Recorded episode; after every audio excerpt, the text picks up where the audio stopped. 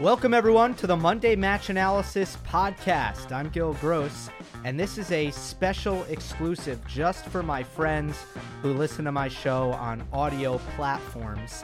Uh, because throughout the week, I've uh, broken down three matches just on an individual basis, and I've posted those videos to YouTube. So, what I wanted to do here was package together those three breakdowns into one podcast so, uh, so that if you don't consume uh, my content on YouTube and you do so on on audio, that I can get this uh, to you. So this will be pretty long. The first one, and I'll put timestamps in the description.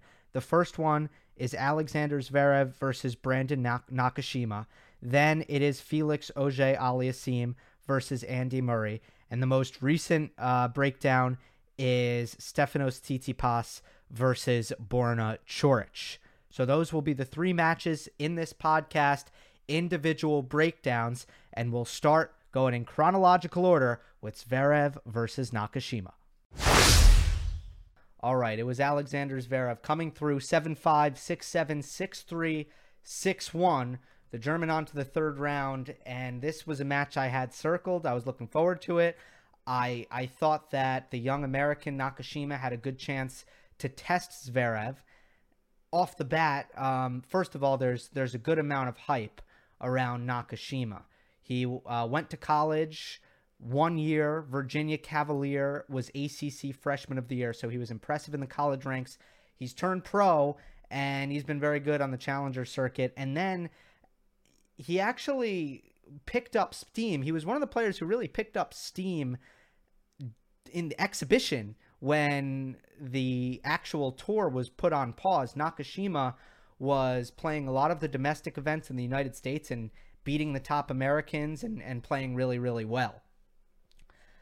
I was also interested because I know that Nakashima is a steady and consistent player from what I from what I had seen coming into this match.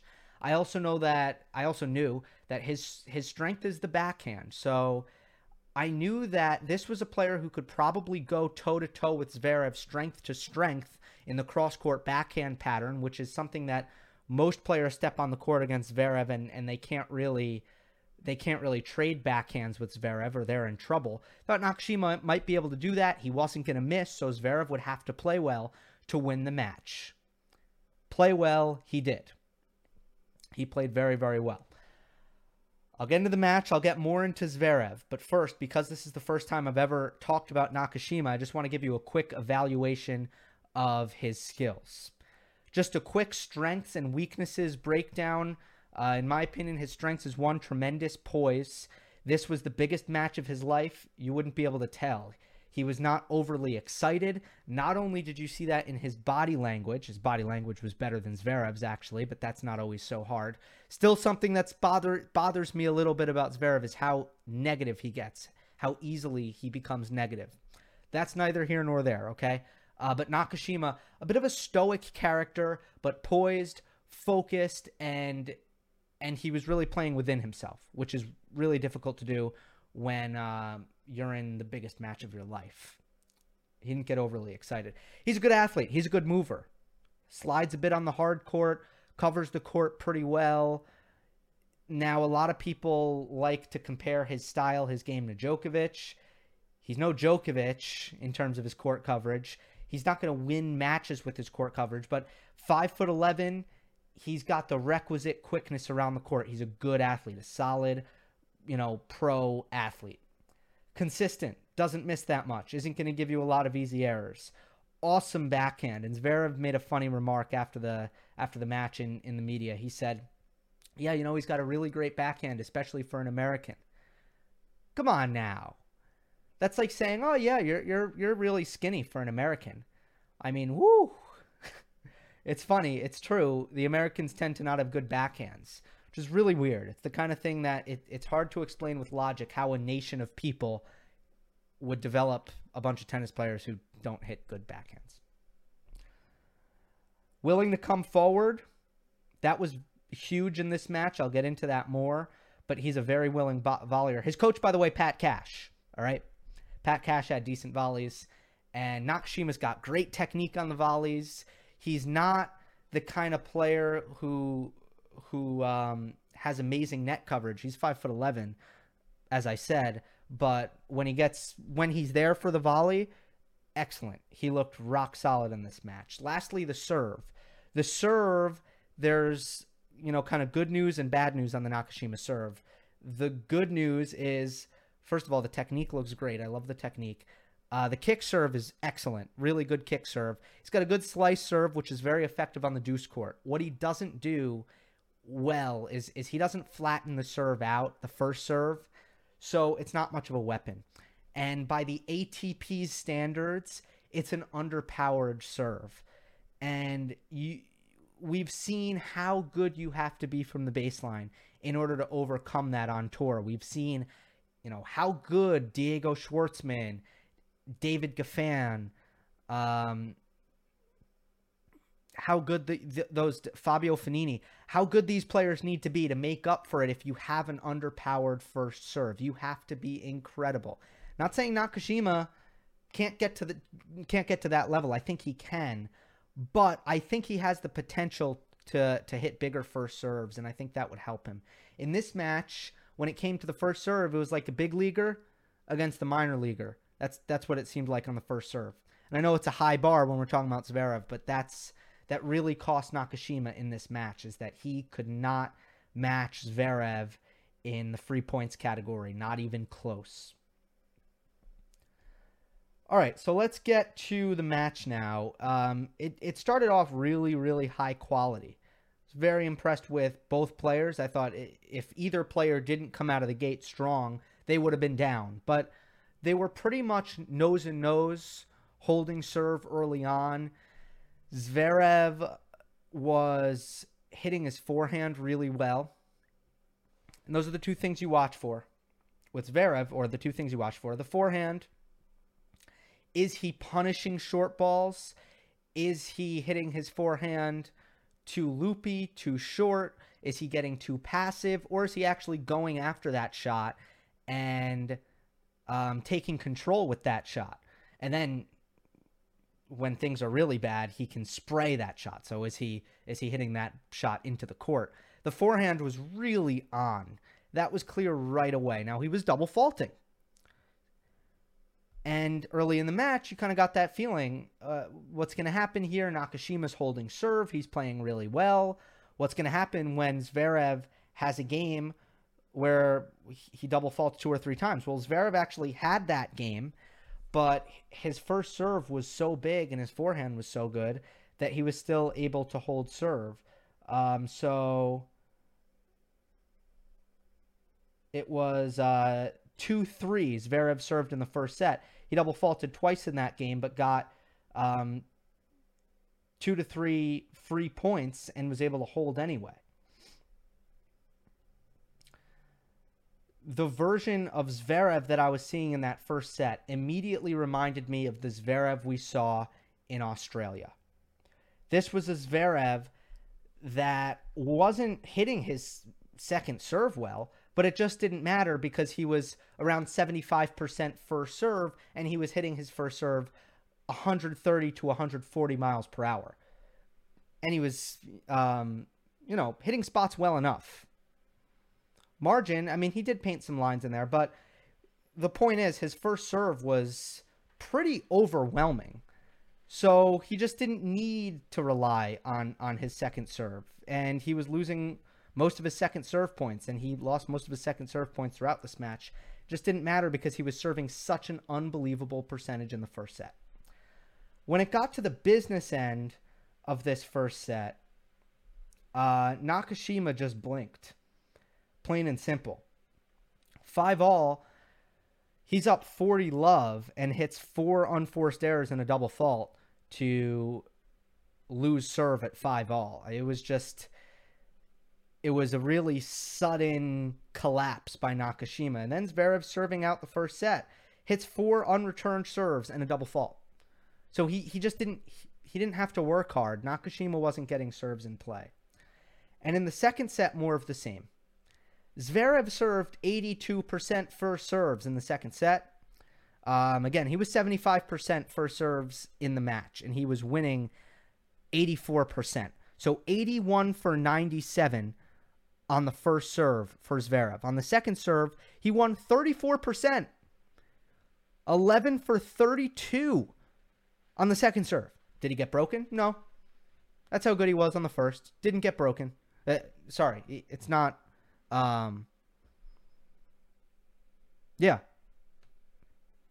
He didn't get broken. Sorry, I thought for a second I thought I might have erred there, but yeah, Nakashima had five break point break points, didn't convert any. Um, so set two goes to a tiebreak, and let me take a moment to talk about why Nakashima was holding serve and what Nakashima was doing to um,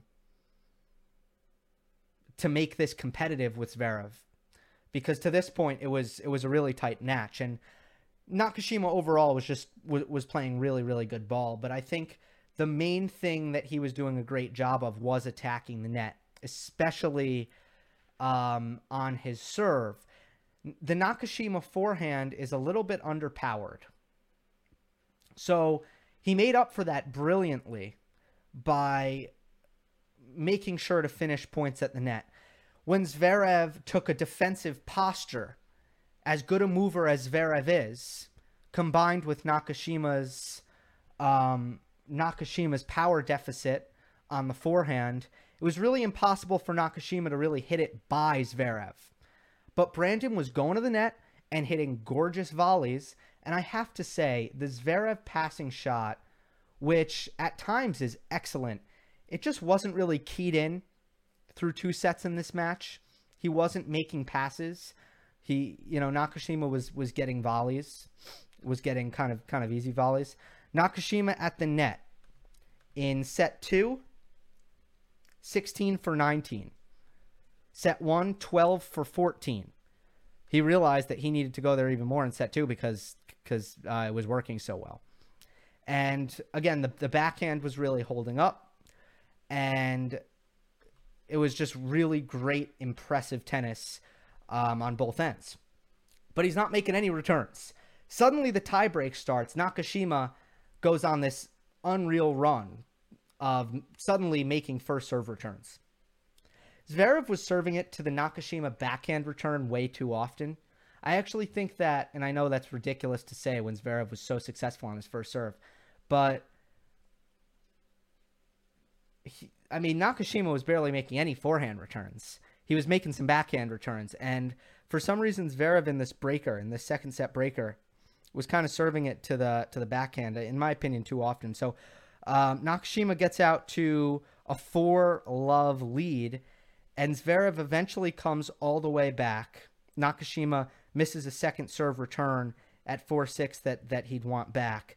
Um, at six all, or excuse me, at five six, Nakashima has Zverev on the ropes, and Sasha hits an amazing squash defense short in the court forces Nakashima up to the net, and Zverev hits a two shot pass. But in the end, it was actually the 19 year old who held his nerve.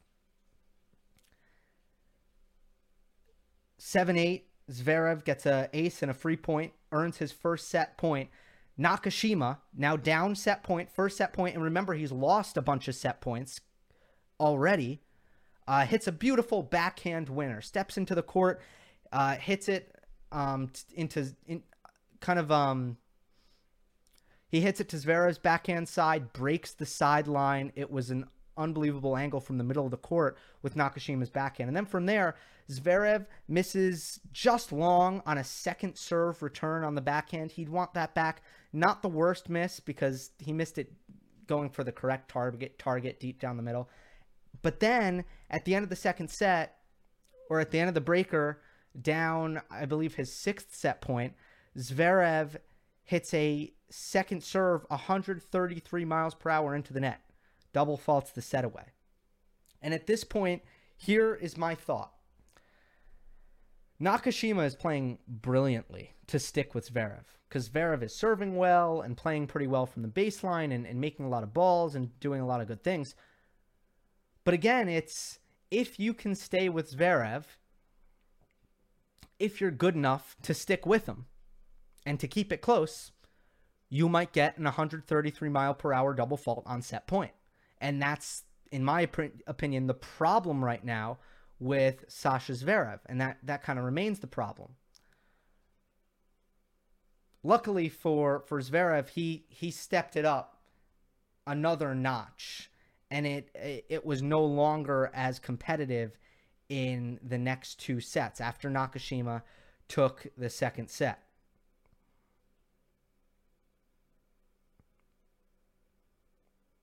Zverev gets an early break in the third set. Then again, love 40. Serves out of it. And then at deuce, Zverev's up 3 1 here, hits an 137 mile per hour second serve ace. Works sometimes, right? Zverev serving for the set at 5 3. Again, finds himself in a love 30 hole. Hits an ace, two service winners, and Nakashima missed a second serve return. So you can see how um, Brandon just isn't getting enough returns in play. And Zverev, I want to talk about the Zverev forehand. Fourth set, not competitive. It's a blowout, and Zverev wins 6 1. Let's talk about the Zverev forehand for a second. It's um I saw I saw a video of him practicing shortly after his partnership with David Ferrer was announced. And by the way, Ferrer isn't in New York, but uh, Zverev says that they're in constant communication, him and Ferrer. But saw a video of him practicing, and what was very clear is he was really flattening out the forehand in practice. And I kind of shrugged my shoulders. I said, okay, well, that's great, but let's see what it looks like in a match because anyone can flatten the ball out and you know, be daring in practice, but then they might go out onto the match and you know, Zverev is known to get very passive on his forehand side and not not make opponents pay for dropping the ball short and extending rallies and just really just not taking charge on that side. In this match, Zverev got into into a tremendous habit of really just going after the forehand and, and flattening it out ultimately. And it's a really big shot when he flattens it out. It's just so often too loopy. That's the one thing from the baseline. The other thing is he was taking his backhand down the line. And sometimes he's got this awesome, unbelievable backhand, and he's just going cross court every time. In fact, the first ever Monday match analysis was Zverev against Isner Indian Wells final in 2018. And I remember I was just going I was just up in arms all throughout that match because Zverev didn't hit it down the line backhand, and and Isner was just camped in his backhand corner, hitting inside out, inside in forehands, and Zverev just incredibly passive, just never going down the line with his unbelievable world class backhand. In this match, he was building constantly with his backhand down the line. He was flattening out his forehand, and he was hitting massive first serves at 75% efficiency. You combine that with the kind of movement that Alexander Zverev has and his ability to defend on return games and counterpunch and put pressure on his opponent that way. And that's where you are reminded how good Alexander Zverev is. That is where you are reminded why he was winning Masters events at age 18.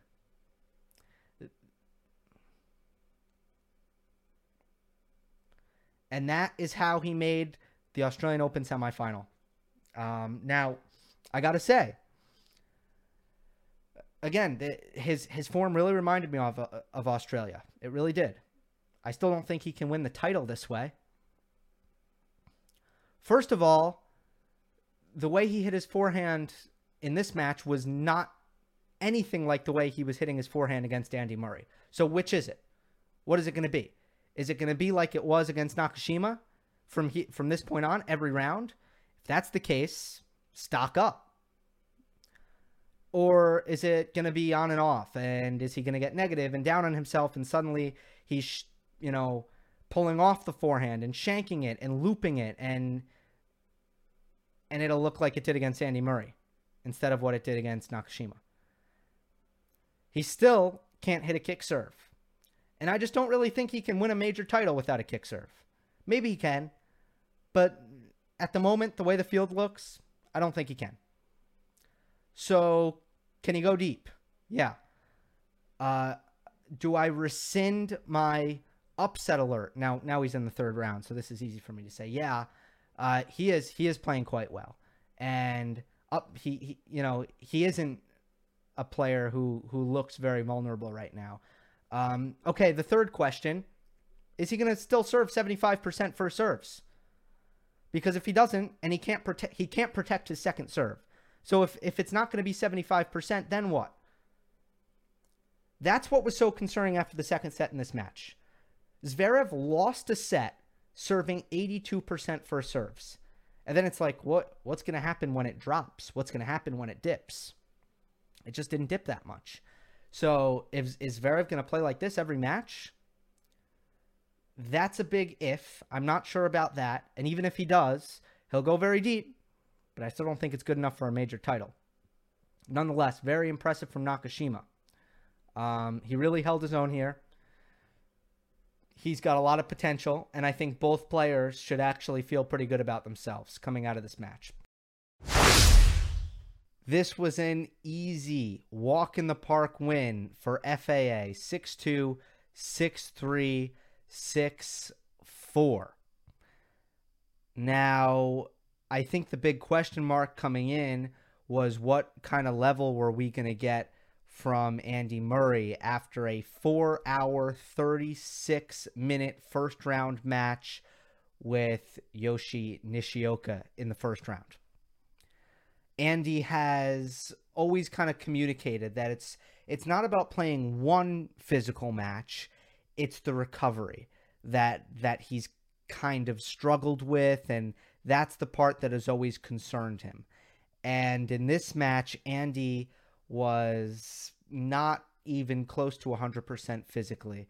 Um, I kind of said like 67% physically, which is really not going to cut it against a player of Felix Auger-Aliassime's caliber. But on top of that, I think that the things that FAA does explicitly exploits, which is a bit of a tongue twister, um, I should say it specifically exploits some of the areas that Andy has struggled with m- most glaringly post hip surgery. Now, let me just say this is as clean a match as you'll have, as you'll see Felix play, and he was immaculate in this match. The firepower coming from the serve and the forehand alone was insane. And then you look at his frame um, and how he moves around the court, and you are reminded why the hype is real when it comes to Felix Auger-Aliassime. Even if he's putting th- not not putting things together, not winning matches, if he's double faulting and making way too many errors to win, it's these kinds of performances that remind that that that are a reminder of why everyone who knows anything knows that the ceiling is so high for this 20 year old. If you look at the match stats, gives you a pretty good idea of how clean he played. 24 aces for FAA. I don't have the winners to unforced, but a lot to a little for the Canadian. Um, yeah, let me talk about some of the things that Felix did that really bothered Andy's movement, which again, I it wasn't 100% coming into the match, but in this case, it, it was just exacerbated. So, one is again the return. Now, Felix has had a good first serve forever now. Been the second serve, which has been a problem he's had consistently one of the highest double fault rates on tour. Right now in 2020, I checked uh, this morning, or actually last night, and in 2020 he's has the sixth highest double fault rate on tour according to Tennis Abstract data, which is bad, but actually not as bad as it's been um, in the past. I think last year he was I want to say third. I, it was him, Zverev, and Benoit Paire kind of up there. I do think that Felix has made an adjustment on his second serve, and I think it's uh, the toss. I think he's putting his toss further behind his head, which is actually exactly what I was looking for. Now, I want to confirm that with video, and maybe I'll revisit that in a future video. But the first serve has always been great. And I got to say, if there's one area where I, I don't think I've seen Andy get anywhere near the level where he once was before his injury and his subsequent surgery. It's on the return of serve. You don't really see him making the agile returns that we became so accustomed to. And, you know, there were times where I almost felt like Murray might be a tougher player to ace than Djokovic. It was always close between them, but Murray, nobody covered the service box better than Murray. And he's just not doing that anymore. So when he comes up against a big server like Felix, he can now now FAA can produce service winners and blow aces by Andy Murray. It used to be a lot harder to do that. If you look at the stats when Murray played Milos Raonic last week, Raonic won um, 88% of his first serve points. They had played, I want to say 12. Um, there were 12 prior meetings between Murray and Raonic. Raonic had never won that high a number of first serve points. Raonic was under 80% in a lot of those matches. And when he was over 80%, I, I believe he, he never was higher than 84. Was all the way up to 88 last week. So the, the first serve return is hasn't looked the same for Andy. And that shouldn't really be surprising. It takes a tremendous amount of mobility in the hip, spring from the legs, which I believe maybe he still has that part, but but really it takes just a lot of upper body flexibility to explode into stretch returns. That's one area where I, I feel that Andy is not there yet. So Felix takes advantage of that with with his big first serve. The second area that Felix takes advantage of. Andy's top end speed, his high end speed, I think it's still pretty good. It's the changing direction and the quick movements, which look still a bit slow. And FAA does two things. He takes the ball early and he goes behind Andy. He did two those two things really, really well in this match. Do side biggest points. He'd go with the serve out wide and then the forehand back uh, that direction behind Andy, back to his forehand side. Followed it up behind the wide serve on the deuce side. Now, if he didn't take the ball early, then going behind Murray wouldn't be effective. Because once you get your weight centered, the whole advantage of hitting behind someone is completely neutralized. Once the weight is centered, you have no advantage in hitting behind your opponent. But when your opponent is still recovering to the middle of the court, that means their weight is still going one way, that's when you get the advantage from hitting it the other way. And that change of direction, that stopping on a dime and going the other way, is where I feel that Murray is is slow right now. To my eyes, that's where he's slow. I don't think he's slow when he gets in position, gets a good, solid, balanced split step, and then gets to go run after a ball. It's been the quick changes of direction, stopping on a dime, going back the other way where his momentum, when his momentum is going the other way. That's where Andy's been slow. Felix taking the ball early is is huge because he, he doesn't let Murray recover, and that's where he can go behind Andy, which he did with really great success. We all know that the Felix forehand can be on and it can be off, and it was just on tonight. And when it's on, it's Scary. It's such a great shot when it's on. So much spin, so much whip into the court. Um, really, really a great offensive weapon. Ultimately, where Felix is at a deficit is, uh, or in this, well, where he should be at a deficit in this matchup is consistency. And I think Andy just wasn't playing well enough physically that Andy wasn't much more consistent than than Felix was. Felix was probably more consistent. Right then and there, you know how the match is going. FAA has more power, bigger serve, uh, bigger forehand. So if Andy's not the more consistent player and the defense isn't what it used to be, you know it's going to be one way traffic, which it was. One more tactical point Andy's got the slice action on his second serve.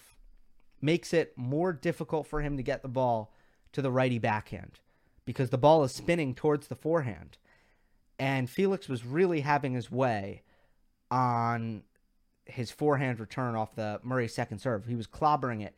In the second set, Andy's first serve percentage was higher, so it was kind of hidden. But the first set and the uh, and the third set, especially, was a big problem for Andy was the the amount of slice that was on the second serve. It's really nothing new. Murray's had that issue for his whole career. I just want to say Felix took advantage of it. Felix capitalized on it. His his forehand was so on point that Andy really needed to get it to the backhand on the second serve, and he couldn't really get it to the backhand. What I was saying about Felix was that a player like a player like Andy just isn't really going to test Felix's weak points, which which is his defense and, and his return at this juncture and his consistency. Andy should be able to test his consistency, but I'll be much more interested to see um, how Felix fares against an opponent this week that can put him in a defensive position. Because when Felix is on his front foot, when he gets to play attacking tennis, the match is, is very much in his wheelhouse and on his racket. Doesn't mean he can't have a bad match and make a ton of unforced errors, but the defense is still where Felix needs to develop because as good a mover as he is, he's still not a very good defender and um, sometimes he doesn't put enough serves in play, and sometimes he's not patient enough. It's all shot selection, it's all intention, but I'll tell you what, if his second serve is fixed, he's going to be an overwhelming player to play from an offensive standpoint. He is going to be really, really difficult to play. With the first serve he has, if he can rely on his second serve and hit big forehands, and try to play within himself on the backhand, which is a shot that's that's heavy. He just uh, sometimes it's kind of wild and it sprays. Um, he he can be he can be really really great. But my read on the match was Andy didn't have what what he needed to have physically. So defensively he wasn't there, the consistency wasn't there, um, but the the firepower from Felix was really really impressive. All right, this next one is my breakdown of Stefanos Tsitsipas versus Borna Coric, one of the craziest matches I've ever seen in my life. It was a competitive match, the the first 3 sets. Coric cl- was clearly looking he's clearly looking very healthy. He's hitting his forehand better than I've seen it in a while and he's playing really good tennis. Very fit as well and a good job recovering from the long matches he's already played in this tournament. But Tsitsipas has a better game than Coric. He's got m- more weapons, more all-around game. He moves just as well. He defends just as well, but he's got a a bigger serve, a better serve, comes forward um, a little bit better than Coric, and the forehand is a, a, huge deficit. The only place where Coric has a technical advantage is backhand to backhand, where where Coric um, would you know wins that duel quite handily. But all in all, I think Tsitsipas should beat Coric on this surface. Seven, eight out of ten times they play, and through four sets or through through three sets, it was certainly looking that way. Uh, Tsitsipas wins the first, Coric wins the second, and then Borna starts to fade. Tsitsipas really steps it up at the end of the third set, wins that third set, and then Coric starts looking really tired, and Stefanos goes up 5 1 to serve for the match in the fourth set. Now let me take it from there. Bit of a loose game by Stefanos, loses the double break. And then Coric gets to serve at 2 5. Tsitsipas works to 1540 in this game. Double match point on Coric's serve. Loses both of those points. And Borna holds. So now Stefanos is in a difficult position psychologically because he's really felt almost tasted the finish line twice. And now he's in this pressure situation having to serve it out at 5 4. before this game, something very strange happens. Apostolos Tsitsipas, Stefanos' father, Stefanos' coach, along with Patrick Mouratoglou, is suddenly not in the player's box. He is not in the, the seat that he has been sitting in all night. This is very strange. Nobody, uh, I still don't know what happened. But if Stefanos was distracted by that or frustrated by that, and yes, there is a chance that he told his father to leave. There, uh, there's also a chance that his father just left. Whatever it was, that was a distraction. Tsitsipas goes up 40 love. Three more match points. He makes an unforced error on the first ball. Then he makes another unforced error on the first ball. Then he makes another unforced error on the first ball works some rallies once he gets to deuce, but you can see the tension in his legs, the tension in his in his swing. He is so tight. He is so tense. And he's he's shanking. He shanks a backhand, I believe, at deuce after a rally. He makes another unforced error on break point. Um, or, or actually, that's not true. They go back and forth. Stefanos gets a couple of more match points here. Um, so he had two, then he lost, then he lost three, um, and then he gets one more. And every single match point, he makes an unforced error, and he's just so tense, so tight. Okay, now it's five all. Now we have a match again, and it's like, okay, wow, Ste- Stefanos needs to take some deep breaths because Coric just came back from from five one down. Apostolos is back in the box now. And every time Stefanos is winning a point, he is screaming at his box. And it's ticking off Borna Coric. It's firing him up. It's it's really it's lighting a fire under his opponent. And now every time Coric starts to win a point, he pumps his fists and is yelling across the court at Tsitsipas. So Stefanos is is getting really upset at every point he loses, and he's celebrating really hard at every point he wins, and he just needs to take a deep breath. He just needs to calm down, settle down, and he couldn't do it. Coric holds for 5 6. Tsitsipas broken at 5 6. 7 5 set to Coric after he was down 1 or after he was down 5 1 rattles off six straight games. Now, Tsitsipas does something very smart, very smart. He doesn't rush back out there. That's the worst thing he could have possibly done. Instead, he goes back to the locker room, changes all of his clothes, does whatever he does in there. He's actually in the locker room for like six minutes to the point where Coric is actually frustrated, starts complaining to the chair umpire. Where is he? Let's go. But that was that was a real. I thought that was a real veteran move, and that's where I was wondering, hmm, would a young Stefanos Tsitsipas would have just would he have just gone back out, still fuming, mad, eh, not focused at all, and then he would have gone down early in the fifth. Instead, he took his time and he regrouped. Wonderful job, great.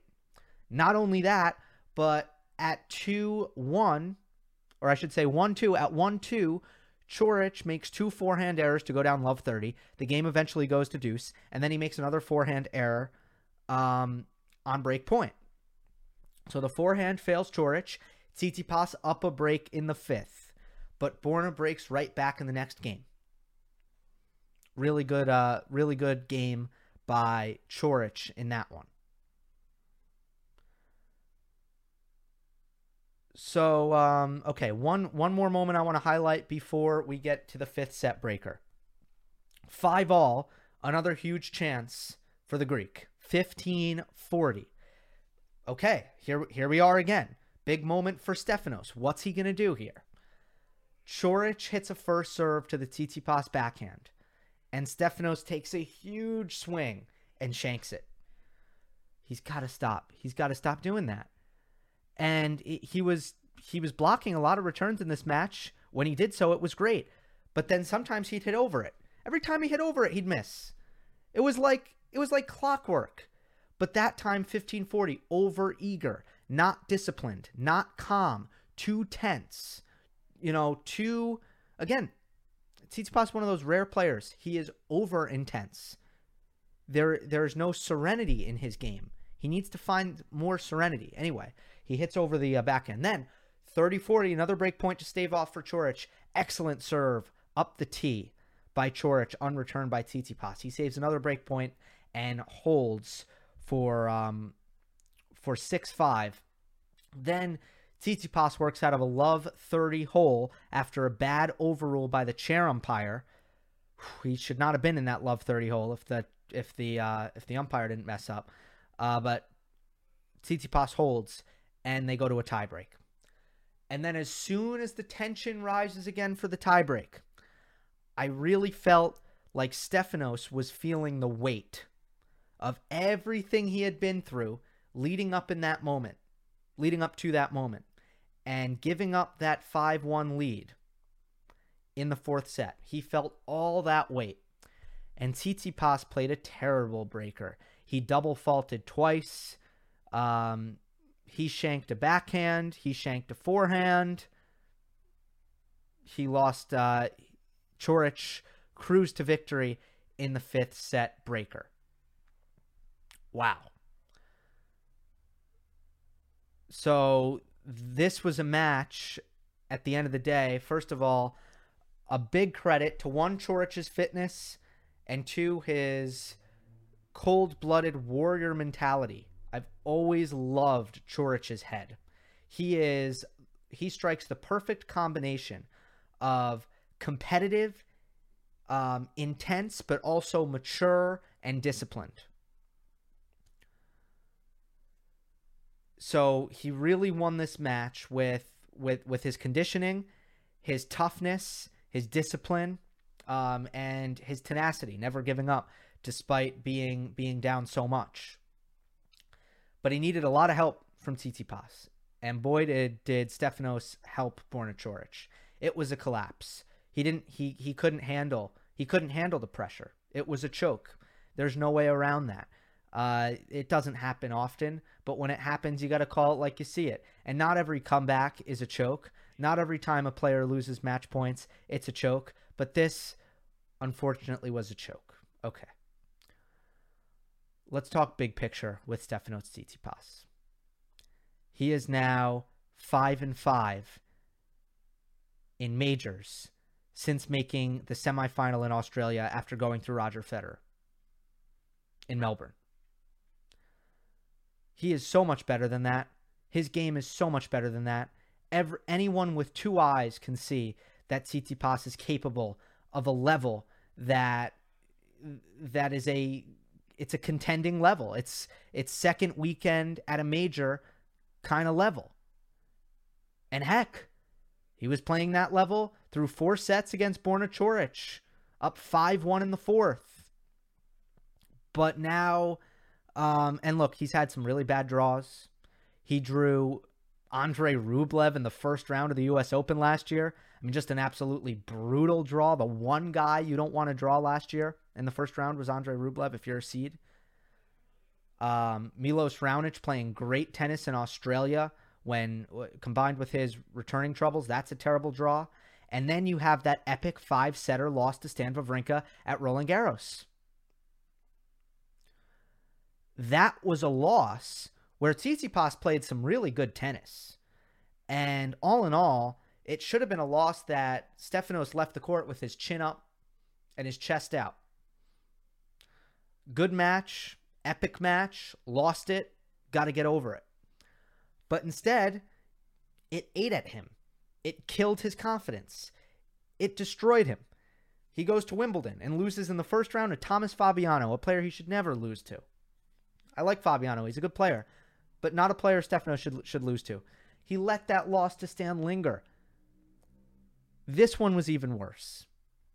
You need to you got to be concerned. I'm concerned about Tsitsipas and what this loss can do long term. Not long long term, but let's just say beyond the next couple days.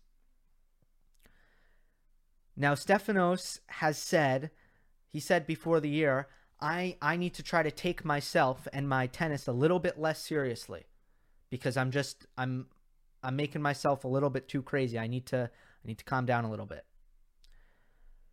Hopefully he's able to put that into action here. He first thing he did off the court was he actually tweeted, which I mean it's pretty crazy. Um you know, talk about a Gen Z move, but the first thing he did was t- he tweeted. He said, "quote This is probably the saddest and funniest at the same time thing that has ever happened in my career." I mean, literally two minutes after he got off the court. So does that does that mean he's taking it well? Does that mean he's finding the humor in this? I don't know. But uh, you have to be concerned because every every time in recent history that Tsitsipas or ever ever since Australia, anytime he's in a five setter, he loses, and he's just not handling nerves. He's just not handling pressure well. He clearly has the game to do so much better than he currently is. So really, really tough match, and he he's got some he's got he's now got some psychological issues that he's going to need to work out. There's a there's a problem because he's a lot better than this. I, I I'll I'll keep hammering that home. This is not about his backhand. I'll end on this. This is not about his backhand. It's not about his return. It's just not. Sorry. He was up 5-1. And he couldn't suddenly he collapsed. He couldn't hit a forehand. He couldn't hit a backhand. It, that wasn't a technical issue. This wasn't about his return. This wasn't Coric exploiting his weak backhand. This was about Tsitsipas' head. It's about him tensing up, getting distracted and upset by whatever was going on between him and his father, who he was fighting with all match. That's why he lost the match. He lost the match here. Don't say his backhand is too weak for him to make a major final, or his return is too weak to make a major final, which he, he's improved it a lot. Maybe that stuff is true. But certainly his backhand's not, and his return isn't too too weak to beat Borna Coric. It's not. He's better than Borna Coric. Technically. But Coric is better than him here. And in this match, that made all the difference. I'm curious to know your thoughts. Um, clay should be a pretty good surface for Tsitsipas, but now there's a lot of pressure on him. Now he's got the Alexander Zverev thing going on. He's going to start getting questions. What's going on at the majors, Stefanos? Why aren't you going further at the majors? And now he's going to have that pressure to deal with. He needs to do some soul searching. He's got to do some soul searching and figure out a way.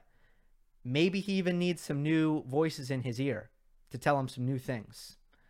But that that's a more difficult thing to deal with. Ultimately, good to see Coric healthy again.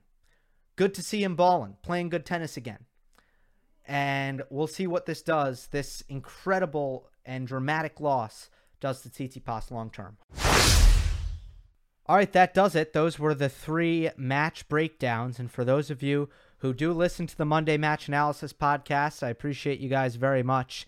And uh, you can do me me a big favor and grow the podcast by leaving a rating and a review on Apple Podcasts, and also, um, of course, making sure that you are subscribed so um, I will uh, be back on Monday with another episode of Monday Match Analysis. Hope you enjoyed. I'll see you next time.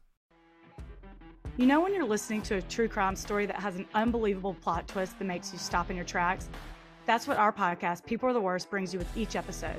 I'm Rachel. And I'm Rebecca. We're identical twins who love true crime cases that make you say, didn't see that coming, and we hate the people responsible for them.